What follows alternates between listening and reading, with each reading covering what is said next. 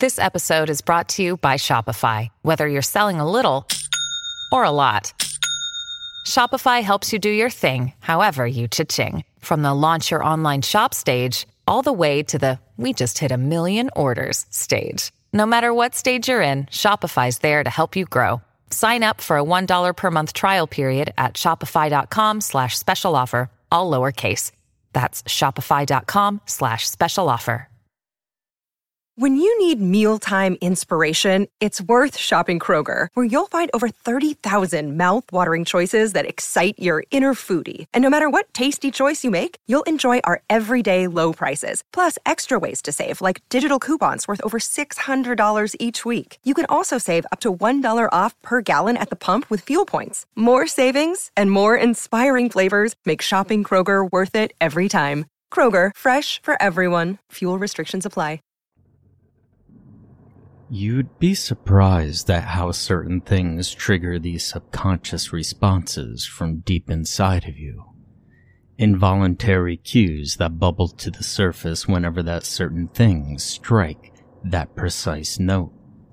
For me, it was the creak of that damn door. It'd drive me insane, and no matter what I did, no matter how hard I tried, it would never be silent. And just like that, it became part of my life.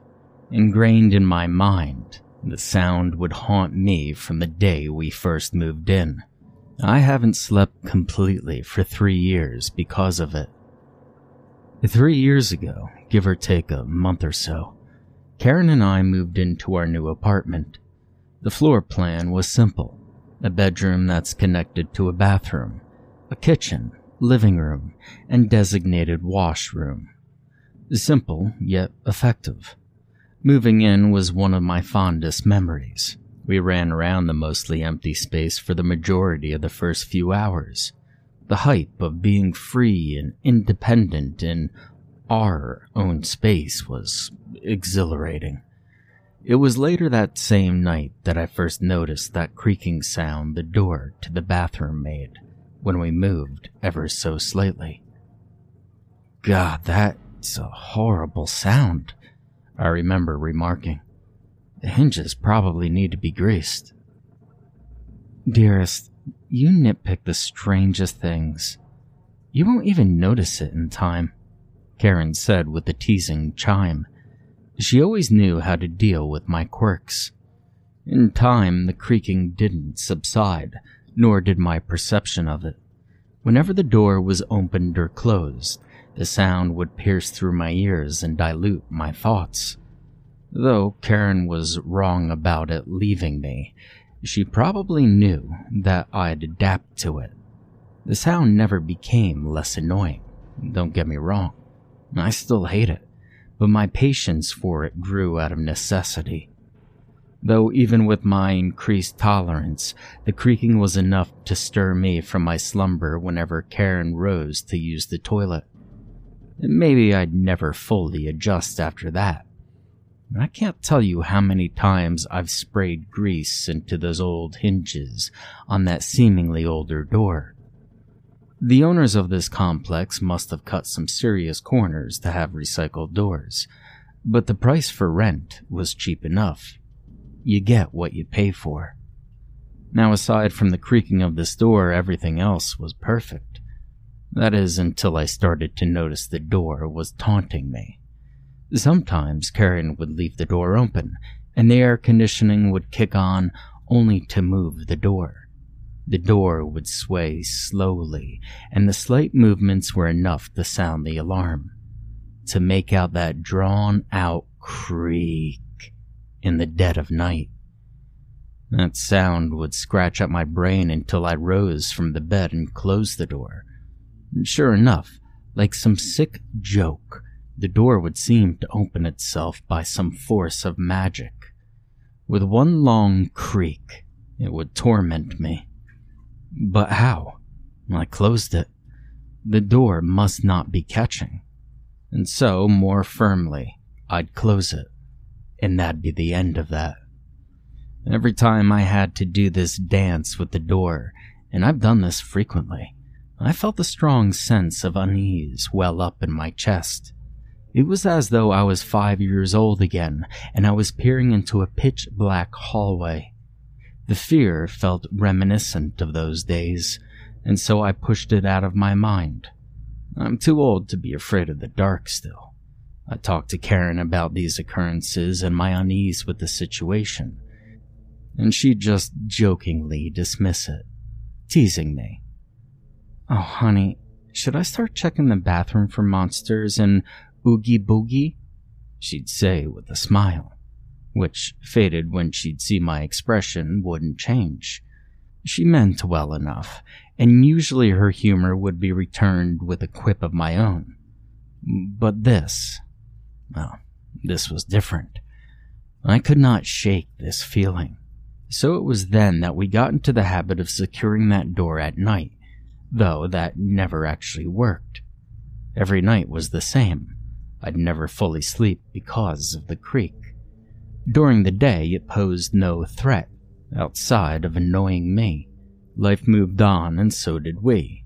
It became easier with time, but from time to time there would be instances where I would hear the creak once more, and neither Karen nor I were up to open the door, when I would groggily glance up to see if the door somehow forced itself ajar. I'd see a closed door. Maybe I'm just imagining things, or maybe not. But one time, on a restless night, I heard the creak, and without sleep to blind me, I jolted up to see what I can only describe as a slate white face. But it had no discernible features. I reeled back hard enough to smack against the headboard of my bed, which caused me to choke on the gasp of air I had drawn in. The choking noise, or maybe the back of the headboard crashing against the wall, or maybe it was just the sudden movement of all of this happening at once, woke Karen up with a start. When she turned to me, she saw my face pale and my eyes unsteadily staring at the door, which was closed. I could tell that Karen was concerned, because she started to treat me with tender care. It was a little insulting. I wasn't fragile. I know I saw something. Or did I just dream it all up? After all, I hadn't slept well since we moved in. No other incidents occurred after that. The door still creaked. Sometimes it would pry open because it was on a crack. Nothing like that night, though. By the third year, Karen went to a conference for something or another in England, and I was alone in the apartment for a month. All went by smoothly, perhaps because I expected the worst. With work and games to keep me busy, the first 3 days sailed by like a gem. I hardly noticed the creaks, though they did wake me. And then there it was, without fail, a long, drawn-out, high-pitched creak. I had been playing games all night. Probably it was a bad idea to delve into the horror genre when I'm all alone and paranoid, but it was the newest Quiet Rise game, and it was scary as hell. Just as I laid my head to rest, it sounded. Like the devil's very own grinding teeth, it tormented me with its wicked shriek.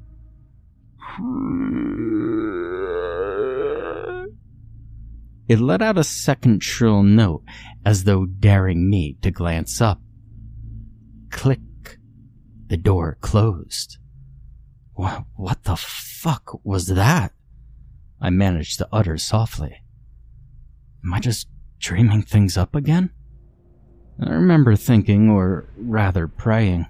My chest ached as I drew rapid breaths from under my blanket. I could feel every single strand of hair on my neck and arms prick up at once, and I felt an overwhelming, yet cold, pressure bear down on my throat and crush my chest. I wanted to believe it was nothing more than my overactive imagination jumping into extremes in the dead of night, because I stayed up a little too long. And so I didn't dare move. I was safe in my blanket. This I'd like to believe. Eventually, sleep caught me, though it was fitful, and before I knew it, the light of the morning breached my eyes. I lived to see another day. No more horror games, though. I didn't tell Karen about what had happened. I didn't want her to worry. I just ignored it. The next night, nothing happened, so my mind must have played a foul trick on me, right? The night after, I managed to get to sleep quickly. I was exhausted after work and the day went well. Sleep was going to be rewarding. I could feel it taking me already. A few hours into that unfulfilling rest, I felt something tug at the back of my mind. It felt sharp, like a little clawed hand was pinching the softest part of my subconscious and pulling firmly. It was uncomfortable. The feeling was enough to break my already frail slumber and make me painfully aware of my environment all at once. Creak. Reluctantly, I opened my eyes and dazedly lifted my gaze to the door. The door was wide open. Wide open. But nothing was there. At first, my sleep-deprived mind made me call out, "Karen?" But the inquisition was fruitless. It dawned on me she had been gone for nearly a week. I felt like I wanted to cry out, curse whatever cruel person installed this demonic door. Instead, I just rolled over. I didn't have the energy to fight it. The next day, I studied the door thoroughly. Nothing made sense. There should be no reason for it to open every night. I looked around the bathroom area to try to find some source that could be causing this. Maybe someone was playing a prank on me. Maybe Karen had been up to something the whole time. But I couldn't find a thing. The days went on after that, and days turned into weeks. 3 weeks in, and I still couldn't sleep peacefully. My mind grew frenzied. I was reaching the tipping point. What was going on? In time, this question and lack of an answer consumed me. It had got to the point where the fear was overridden by madness. I hated that door. I hated that creaking. I needed to end it. I went out and I bought 2 cameras that day. If I couldn't see anything, maybe they could. I set up 1 camera just above the headboard so that it might face the door. The other was on a desk parallel to the bed against the wall. I placed the camera there to watch me. And that night, I slept. Oh hell, it was a miracle. I didn't wake, but I didn't feel rested. I felt empty. But at least I couldn't hear the creaking. Ironic that this would happen when I set out for the truth. It would have almost driven me insane if it wasn't so funny. Now wasn't the time to dwell on this, though. I had to view the tapes. First, I removed the memory card from the camera affixed to my headboard and uploaded the video onto my computer. The first few hours were tame, and I felt my skin flush. Had I been acting nuts this whole time for nothing? Was the lack of sleep the cause all along? And maybe all I needed was a good night's rest. I fast-forwarded the video. Nothing for the next couple of hours. But then, there was movement. I hit pause, backed up, and played it a few minutes before the movement began. My skin felt like an army of ants with needles for feet marched across my entire body. The door opened with that ear-splitting creak. At first, I wondered why I hadn't woken up. Every other time, the sound of the door was enough to take me from sleep. These thoughts were washed from me instantly as I saw it. The door had not opened on its own. A black entity, formless and slightly translucent, held onto the doorknob with what I can only imagine to be a hand. It was a shadow. No, that's not right. But that's the only word to describe it. It was like a shapeless silhouette, human-like in make, but with no definition whatsoever. Its body melded into one long mass as it reached from the floor to the ceiling. It had no legs or feet, and as it moved, it glided slowly across the floor. The top of it extended and narrowed slightly, forming a round top, which leaned forward and away from the rest of it. Periodically, something would bubble at the end of what I call its head. It looked like melting flesh when it happened, just black and almost see-through. This melting motion seemed to create a face in great torment. If I focused on it hard enough, the face would seemingly stare pleadingly in despair straight past the camera and into my eyes as it continued to melt. And at that moment, my ears began to ring. I thought my ears would burst. I tried not to look at those faces after that. It moved toward my bed. Why didn't I wake? The shadowed thing finally took a spot by my bed. It hovered over me as its arms sank into its body. And there, it stood idle. I could feel my stomach churn violently. I retched, nearly falling over as I fought back the heaves and continued watching the video. The only movement was from the continual emerging and melting of that tormented face. Its eyes never left me through this cycle, though, and that unsettled me the most of all. More appeared through the open doorway now, one after the other, and with each one that passed through the door, cried out with another howling creak. I never budged. I never moved. I was completely oblivious. They all had continually melted faces, which all bore a different face of agony, pain, anguish. All of them were different, and yet they all inspired the same feeling of dread deep inside of me. Each one would take a place standing next to the one before it until they circled my bed completely. They stared, never moving, for 2 whole hours. And just as I thought I could stomach no more, I saw something emerging from the back. The translucent blackness that made up these things covered the figure that was appearing like a veil, but I could still see it moving. It moved through the doorway at a snail's pace. I could nearly see long limbs. It was slate white, devoid of color. The arms that emerged from the darkness of the doorway were wiry and very, very long. The muscles pulled at the visible bone from under the skin as it moved, and it began to pull itself through the doorway more and more.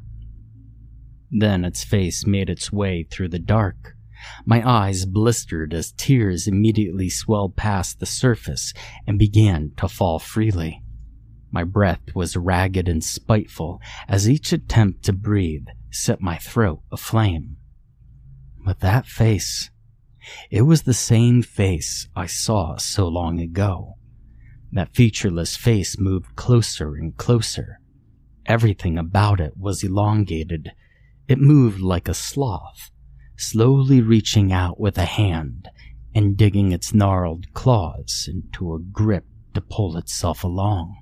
And when it made it to the shadowed things, they let out the most gut-wrenching wails. With an indolent swipe, it dragged one of its long arms through each and every one of the black entities. Their wails grew so loud that my ears burned. I felt sorry for them for some reason. As they all screamed at their demise, they faded into wisps in the dark, disappearing from sight. The white one continued to claw and creep over me. Its claws dug into my headboard, and its legs lifted it over me from the end of my bed. I could hear its bones crackling with every move it made, and that's how close it came to me in the camera. its neck extended further, growing as its vacant face met mine only inches away. The face began to crack and tear, opening up to reveal a mouth as blood seeped from the newly torn rip. A guttural growl gurgled through the blood that pooled in its mouth. It lifted its head to the camera and cocked it to the side before letting out a terrifying screech. The camera was then overwhelmed with static, and the image began to corrupt and break as the screech drew out.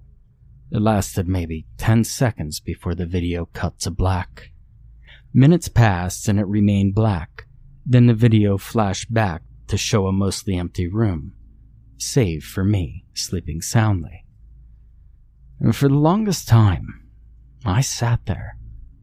Was I going crazy? Was this just a dream? Was it a hallucination from sleep deprivation?